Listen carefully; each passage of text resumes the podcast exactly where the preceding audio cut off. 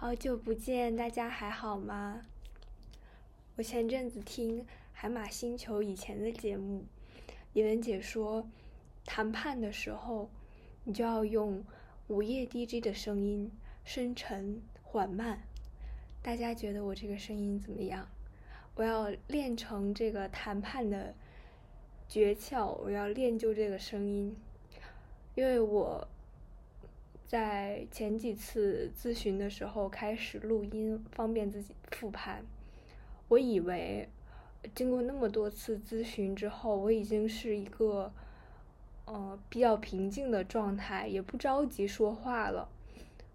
然后呢，应该是和咨询师给我的感觉是一样的，因为他是很平和的、很淡定的、很温和的。然后我在自己复盘听那个录音的时候。大吃一惊，我还是在那个录音里，我就说你知道吗？什么什么什么什么，很激动，很激动。然后我的咨询师就是在等我啊，嗷嗷说完了一顿之后停顿一下，他说好的，那么就是开始接下他的话题了。我觉得我可以跟他，你知道吗？什么什么的，但是跟别人，我还是要练就这个午夜 DJ 的嗓音。所以，我们今天这期呢，让我来用午夜 DJ 的嗓音跟大家说一下我这几个月做了什么事情吧。我就从最近的到远处说起，因为我已经忘了前三个月我干干了什么。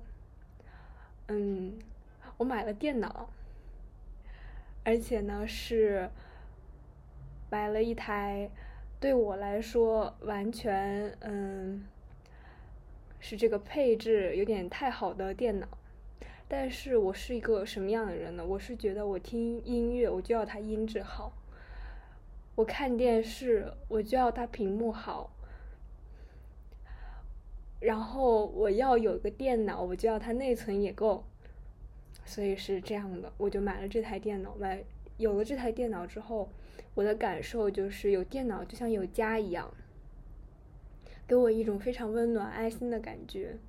我之前读书，嗯，读到一个女作家说，她十六岁离开家的时候，给自己买了一个小毯子，然后她到哪里住都会带着那块毯子。然后她说，嗯，看到那块毯子就提醒自己，还是拥有一些东西的。我觉得我其实是比她幸运的。我看到我电脑，我就觉得哦，我是拥有这些东西的。就像推力说，他对电子产品特别热爱嘛，iPad、电脑、手机，我也是。而且我对这个我要整理的照片啊，我的备忘录，我的录音，我要求特别高，要整理的特别整齐。然后，自从这个电脑买回来之后，我就开始整理这些东西。我把以前的四百多条、快五百条备忘录好好整理了一下，然后把今年的好好整理了一下。从九月、十月开始，我也在备忘录里面写一些稍微较长一点的东西，然后我会定时把它整理。做咨询之前呢，有一些会分享给我的咨询师看。然后他会根据我写的内容来我们进行咨询，这样说到咨询师，十月的二十七号，嗯，是 我第一次见我咨询师的时时间，就是去年的二零二二年的十月二十七号，我们进行了第一次咨询，然后二三年的十月二十七号我们会进行第二十七次咨询。呃，在我这里，我觉得应该是差不多时候要和他再见了。但是我应该不会和心理咨询告别，我会再选择一个我觉得更适合我下一个阶段的咨询师，然后继继续进行咨询这样子。那我来说一下心理咨询对我的帮助吧，因为一开始是。还是很痛苦的，到中间也是很痛苦的，到后面也是很痛苦的。可能我前一次、前两次咨询还是很痛苦的，但是现在我就变成了一个哦这样稳定的、稳定的人。我觉得就是在探索自己的时候，能够在日常生活中想到咨询师对我说的一些话，然后他会，他比如说他会问我，那这件事描述这件事的时候，你是什么感受？你的情绪是怎么样的？你有怎么样的想法？你是什么感受？这种一开始我是说不出来的，我是不知道我有什么感受的。他经常会在我。嗯，说完一个事情之后，这样问我，在起初的咨询里面，我就是我说我不知道我有什么感受，或者我就随便说几个，然后到后面我就越来越清晰，越来越清晰，慢慢的变成在日常生活中，嗯，我自己想一些事情的时候，我会下意识的问自己，那我此刻是什么感受？能感受自己的情绪是非常重要的一件事情。嗯，然后呢，就是关于启动性这件事情，我其实是一个超级爱迟到的人，所以，但是呢，我这二一年中二十七次咨询里面，从来都没有迟到过，因为我们进行咨询的形式是视频，所以说我能做到的就是提前五分钟坐在这个。屏幕对面等着我咨询师五分钟后给我打来的视频，我们进行咨询。如果是线下的咨询，不管他离我的距离是多远，不管我到他那里去的路程是五分钟还是一小时，我都一定会一定会迟到的。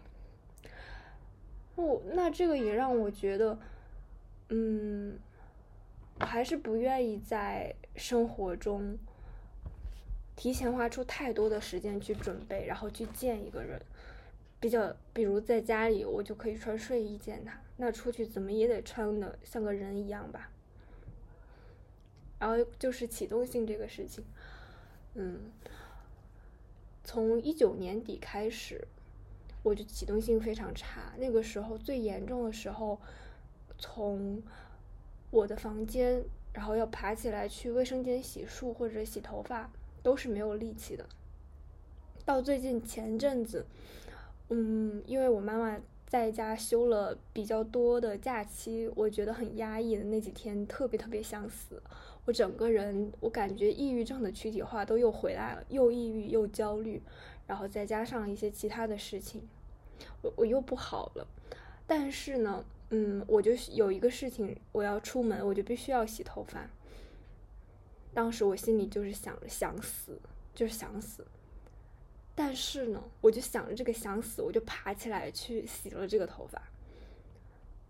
我就觉得这就是我的进步哎，就是从嗯又想死又爬不起来，到想死但是我爬起来了，是一个很大的进步哦，嘿嘿。嗯，那还有什么想说的呢？哦，就是我在准备雅思这个事情。嗯，关于这个考试，只要是应试这两个字有关的事情，我都瑟瑟发抖。以前的高考的教育体系，就是在之前初中小学那些评价体系里面，我都不是一个所谓的优秀拔尖的人，我顶多算得上可以称称呼我的词就是努力。初中的时候还能称上努力，高中的时候就努力也称不上了。然后我就对这个事情有一定的恐惧，我觉得我不知道为什么身边的人，他做一件事情，他写一个东西，他写的就是能写的比我好吗？那我是差在哪里了？我也不明白。而且初中的时候很严重，就会有那种，嗯，比如说我们班班长。那时候也是一个女孩，我们关系也很好，然后我就会觉得她是比我高一个阶层的人。我为什么会这么觉得呢？因为她每一次考试一定能考到年级前十，或者说至少在前二十，没有掉出来过这样的一个范围里。而我是从可能五十多慢慢爬上去，我可以稳定到三四十。我考过，我考进过二十，但是很少每一次都进。我就觉得那每一次都在。至少前十五、前十的那些人，我的朋友里面，我就觉得，我其实是跟他们做朋友，我是占便宜的那一个。我觉得其实我是不如他们的，然后他们还愿意跟我当朋友啊，什么什么的，啊，我觉得那我也很幸运，我也很开心。我确实确实慕强，但是也太看不起自己了。其实因为他们愿意跟我当朋友，也是因为我当时学习也是很努力、很认真的。然后我就想起，呃，我上高中的时候，我不是成绩一落千丈，一个是因为抑郁症，有焦虑症，然后还对，主要就是因为这个抑郁症、焦虑症，再加上为什么焦虑呢？就是我觉得我的想象中，就是老师要教给我的东西是。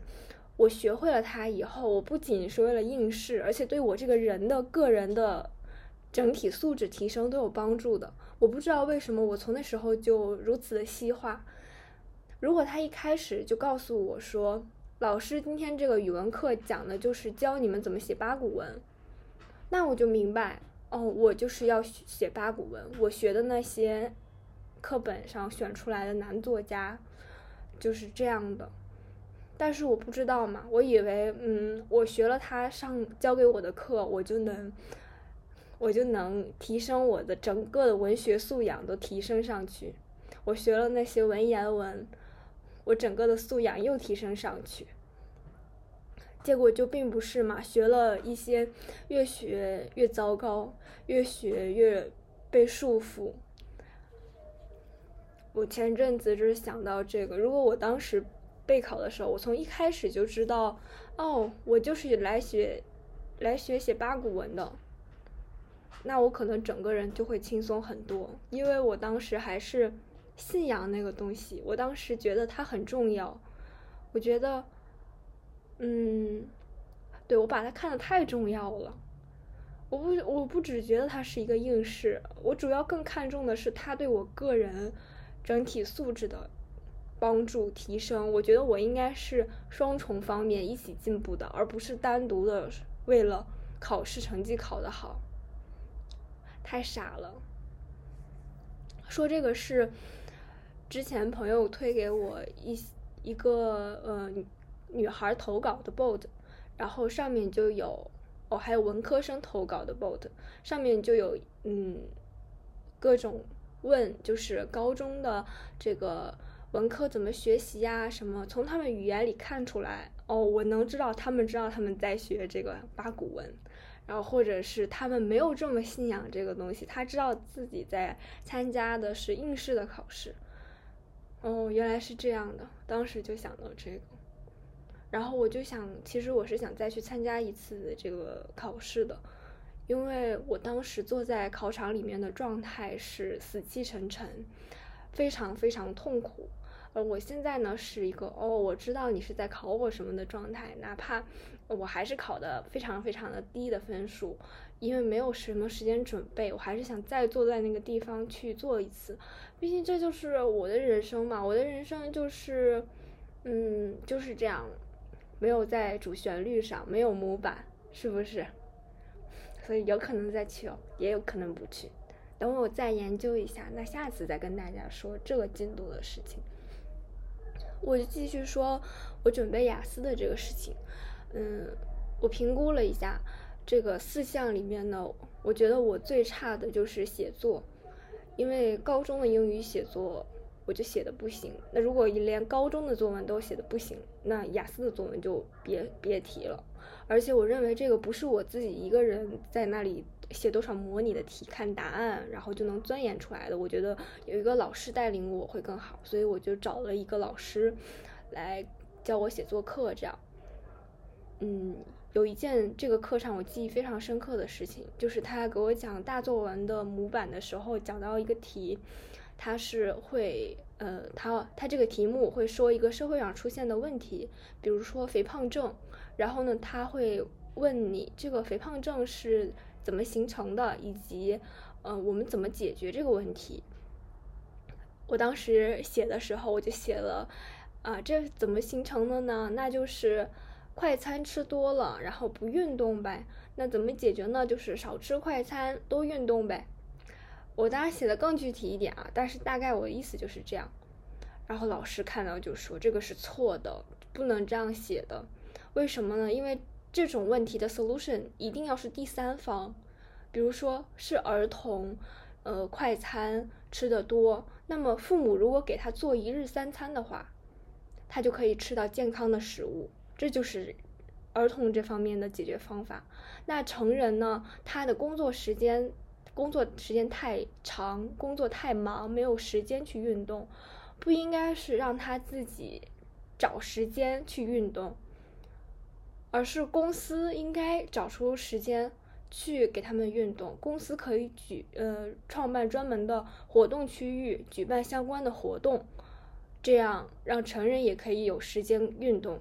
我当时听到这个，嗯，他跟我说这个时候，我就特别特别想哭。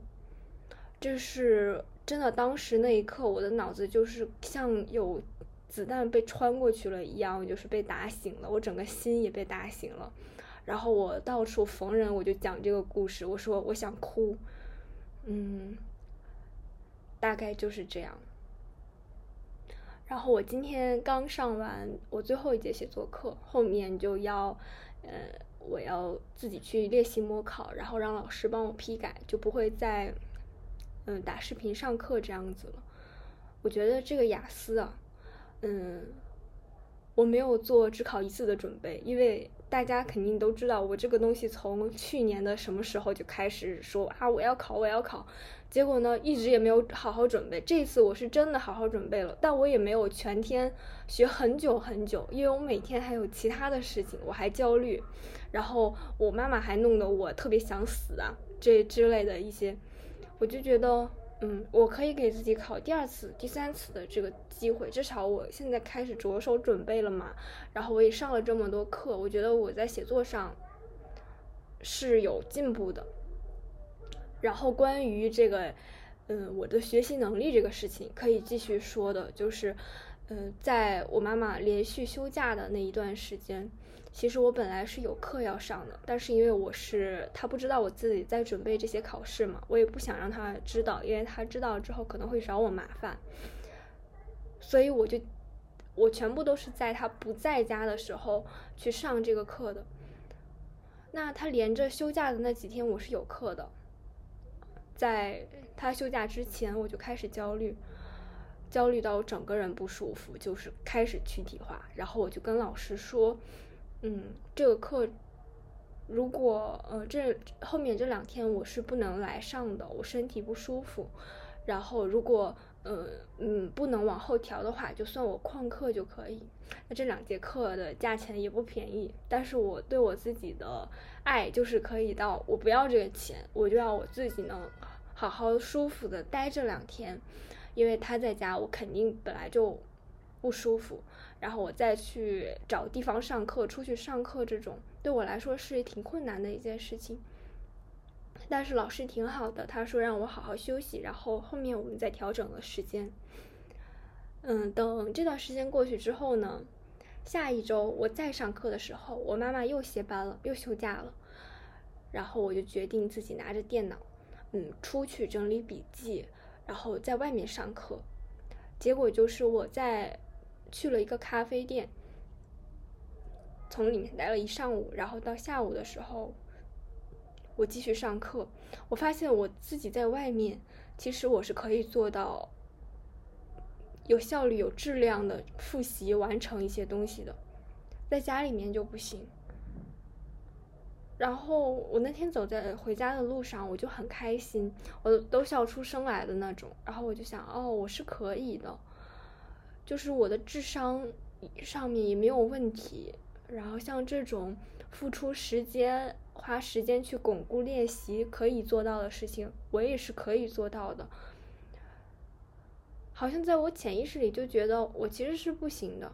然后我和大家说了那么多次啊，我在准备这个东西，最后就是就会又发那种哭哭的表情，就说啊没有考过什么什么的。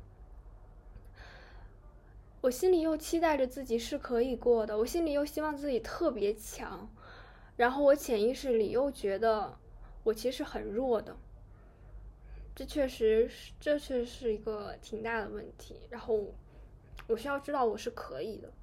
还有上课的时候，老师让我写一个呃关于写句子的作业，让我造句，用不同的一些句句式之类的。然后我说我不会写，我说我觉得我写的不好，我我就不会写这个东西。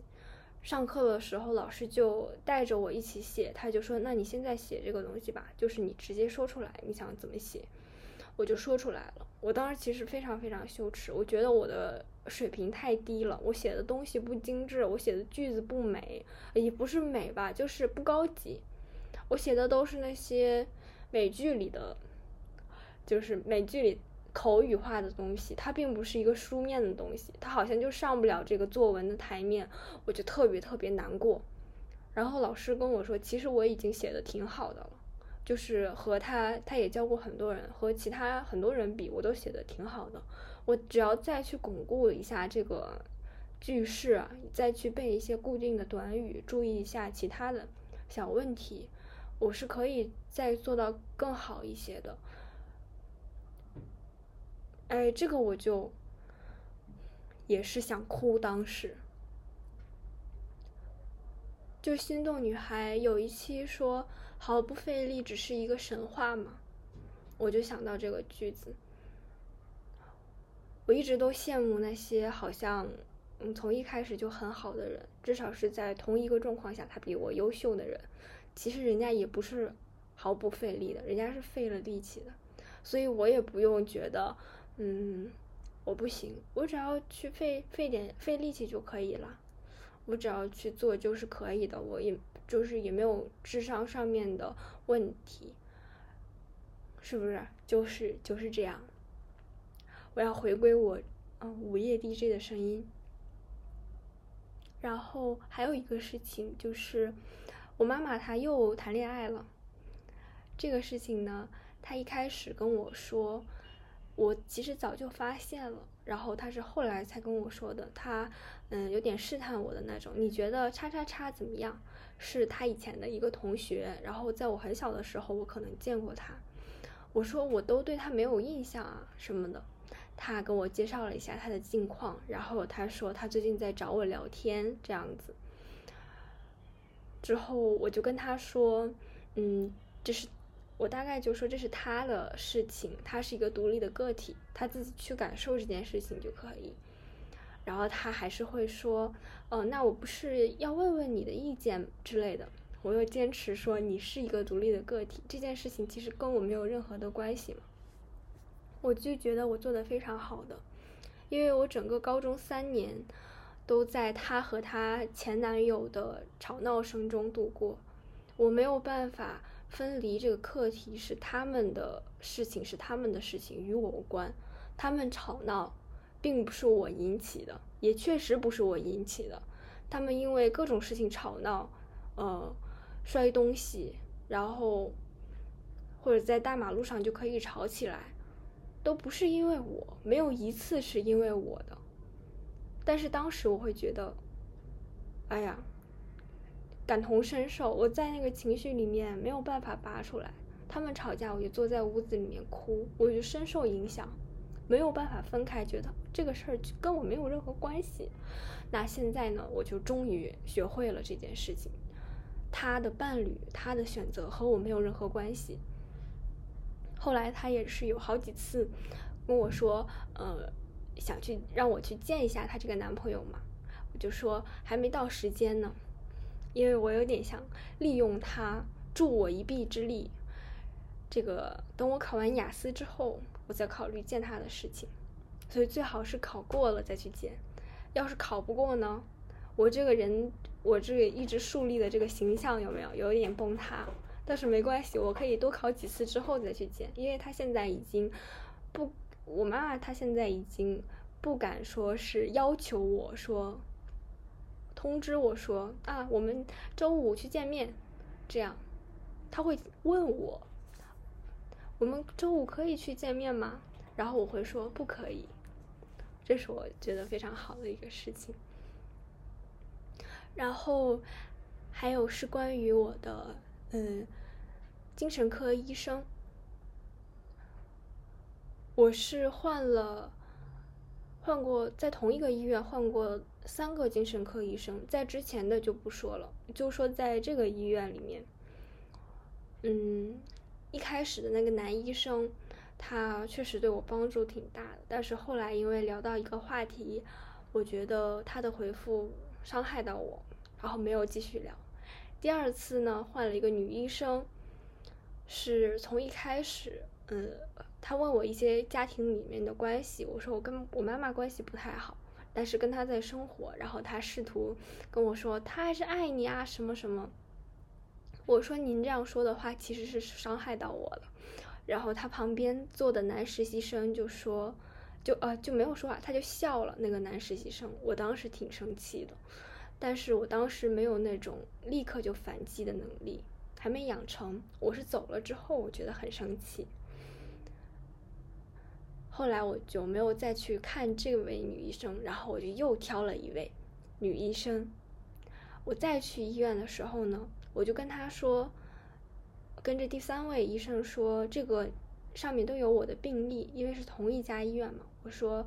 呃，我现在是焦虑以及失眠，然后我希望针对这个情况，您给我开一些药，完全没有提我的个人情况，就这样持续了好几次，到十一假期的最后一天，我去医院复诊，可能是因为假期最后一天人很少，然后我就是最后一个人，我们就多聊了几句，然后这个医生完全符合我对我。的，医生的那种想象，甚至他比我想象的更好。我跟他说我在做心理咨询，然后我说我是在 app 上做的，然后他说哦，他也用那个 app，他说他们上面写的文章非常好，他感受到心理咨询师对我的帮助很大。然后我又跟他说一些其他的事情，他让我嗯坚持我的梦想，然后随着自己的感受去继续。他说不希望我吃太多安眠的药，还有希望我能够自己去调整一下这样子。为什么他肯定我心理咨询对我帮助非常大这个事情让我很想哭呢？就是我自己是知道这件事对我帮助非常大的，我的朋友也是完全感受得到心理咨询对我帮助非常大的。但是这是我一年以来第一次从一个医生嘴里听到这句话，因为我上一个女医生，我跟她说的时候，他就说：“我觉得你现在的状态已经不需要做咨询了。”以及我当时心脏不舒服，我不确定是有器质性问题还是呃，就是焦虑引起的时候，我就去检查心脏了，然后。开始去普诊，一个男医生就跟我说：“我的目的其实是，嗯，跟他说我有焦虑症，然后我就说我有在做心理咨询，因为当时没有在吃药。我以为他作为一个医生，他会关心我，希望我得到相应的治疗。我为了让他安心，所以我跟他说我有在好好治疗，我有在做咨询。结果他问我说：‘嗯，那你在哪里做咨询？’”我说我跟我的咨询师打视频，这样，他就说：“哎呀，网上那些咨询师，他们都是你想听什么他就说什么。”这个人也让我非常生气，但我当时就没有意识到，我当时就应该拿号走人退号。我说你这样说不尊重我，也不尊重我的咨询师，我就不找你看了嘛。因为他是我临时去看的，我本来已经挂好了周五的一个，嗯。主任女医生的号，但是我因为实在是有点太不舒服，所以临时去那个医院挂了一个普诊找他看的。我当时就应该走的，这件事情也是没有当他面说出来。我后来耿耿于怀了很久，跟之前那个男实习生一样。但是最近我就做到了，比如说我给我们家猫开一罐罐头。它拉，它是拉开的那种罐头嘛，结果我就没拉好，那个环儿就掉下来了。一般那个罐头是可以开一半，然后呢，你崴着给它吃一些，然后那个盖儿还能继续盖上。结果因为我没拉好，我就把那一整个盖子都拉下来。然后我是用嗯家里面点外卖啊那种一次性筷子给它搅拌，然后给它拿出来让它吃的，让猫猫吃的。我妈妈看到之后就说：“哎呀，你连这个易拉罐，你连这个猫罐头都拉不好，就是你都拉成这样，你说说你干什么行？”然后我就立刻反驳他，我说：“那我不也是找办法拉开了吗？它不好拉。”就弄成那样了，但是我不是找了其他的办法让猫吃上了，然后这个事情我也完成了吗？我就立刻说了这样的话，然后他就说啊，是是是，嗯，这样他就结束了我们这个对话。我就觉得，哎，我现在是学会了，做的很好，下一次继续。然后就是我这个第三个医生第一次肯定了我。从医一个医生的角度，肯定了心理咨询对我的帮助嘛？想哭啊！还有就是我最近加入了一个读书小组，就是叫读书会吧。我们一起共读一本法国文学。我发现这种呃后面加上文学，尤其是跟欧洲可能中世纪有关，或者说工业革命那时候的这个文学。我还是需要这种读书小组，它是有 deadline 的，每周读四章。比如说，如果我自己读的话，我读一章，可能这个书我就不再继续读了。然后大家讨论，每周讨论一次。他们进行讨论的时候，也给我一种哇，大家都是读书人的这种感觉。他们他们进行的讨论，他们的想法都是好深刻的。然后我想的就是。这个主角，这个男主人公，怎么对这个手工工那个手艺人这个阶层的转变态度就突然转变了？我是想不明白这个问题，但是他们已经上升到更高层面了，然后我就觉得，哦，这样其实就像一，可能就像上一个课一样，是我以前期待的那种语文课能够教给我的东西一样。对我整个人的素质进行提升的一个东西，嗯，觉得挺开心的。读书，我忘了我读完了一本什么书。啊，我读了米兰昆德拉的《不能承受的生命之轻》，还是《生命不能承受之轻》？呃，就是这本书。然后我不喜欢这本书。但是我不敢在读书读的多的人那边说出去，万一人家毕竟是豆瓣评分九点多的书嘛，我也不知道其他人有什么看法。但是我不喜欢这本书，就这样吧。嗯，这就是我最近，这就是我最近消失了几个月。啊，消失的智商，哦，消失的他，大家有没有看《消失的他》？如果大家没有看的话，呃，推荐大家去看，因为我听《心动女孩》讲《消失的她》这一期，我听了十遍以上，然后我就非常非常想看这部电影，因为它从头到尾，其实它从头到尾发生了什么，它是一个什么样的故事，我都已经知道了，它有多雷我也知道了，但是我就是想看，等我看到 Netflix 上面上了这部电影的时候，我一惊。我觉得你怎么花钱买这种电影？但是我点开了，然后我就开始笑。我其实还是没有看完，因为它这个笑点太密集了。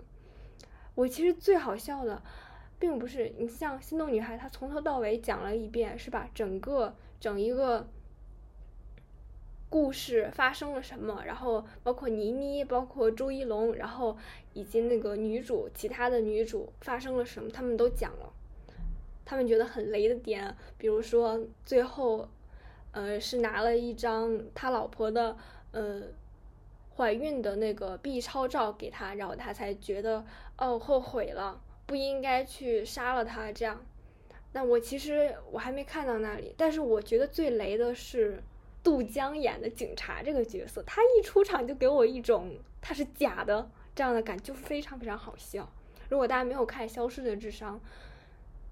你可以去看一下哦，然后还有《再见爱人》，我也是听《心动女孩》讲听他们这节目听了十遍之后，然后我又听随机波动和张春老师讲这节目讲了一期之后，我就去看这个《再见爱人》了。